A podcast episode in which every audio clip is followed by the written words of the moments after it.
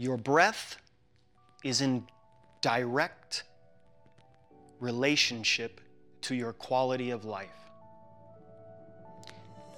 When you inhale, you can feel your body rise and fall.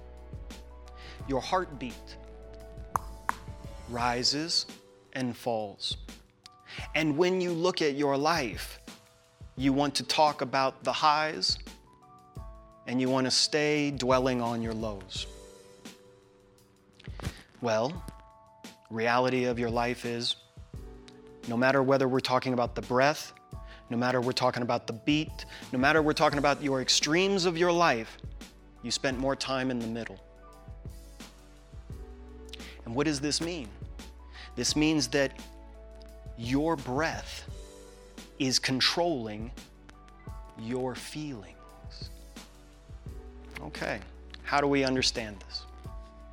Super simple.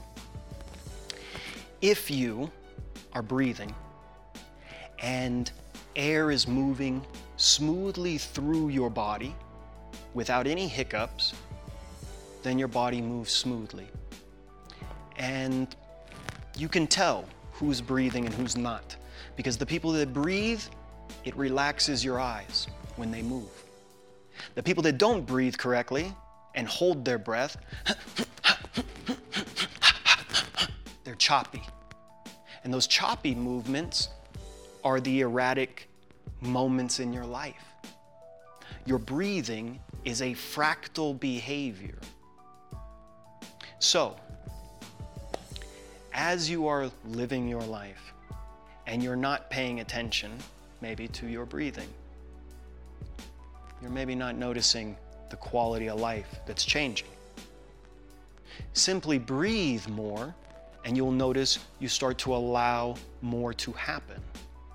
When you don't breathe, you kind of resist life. Simply hold your breath, and you'll start to feel fear and anxiety come into the body. That's known as death. So, this means that your inhale is life. So when you were born, the very first thing you did was you inhaled. And the last thing you're going to do in your life is exhale. This means again, you lived in the middle.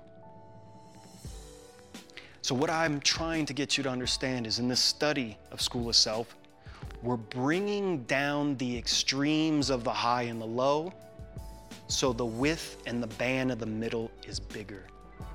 So you have more time to marinate in yourself, in real life. Not the fight, not the flight, not the high, not the low.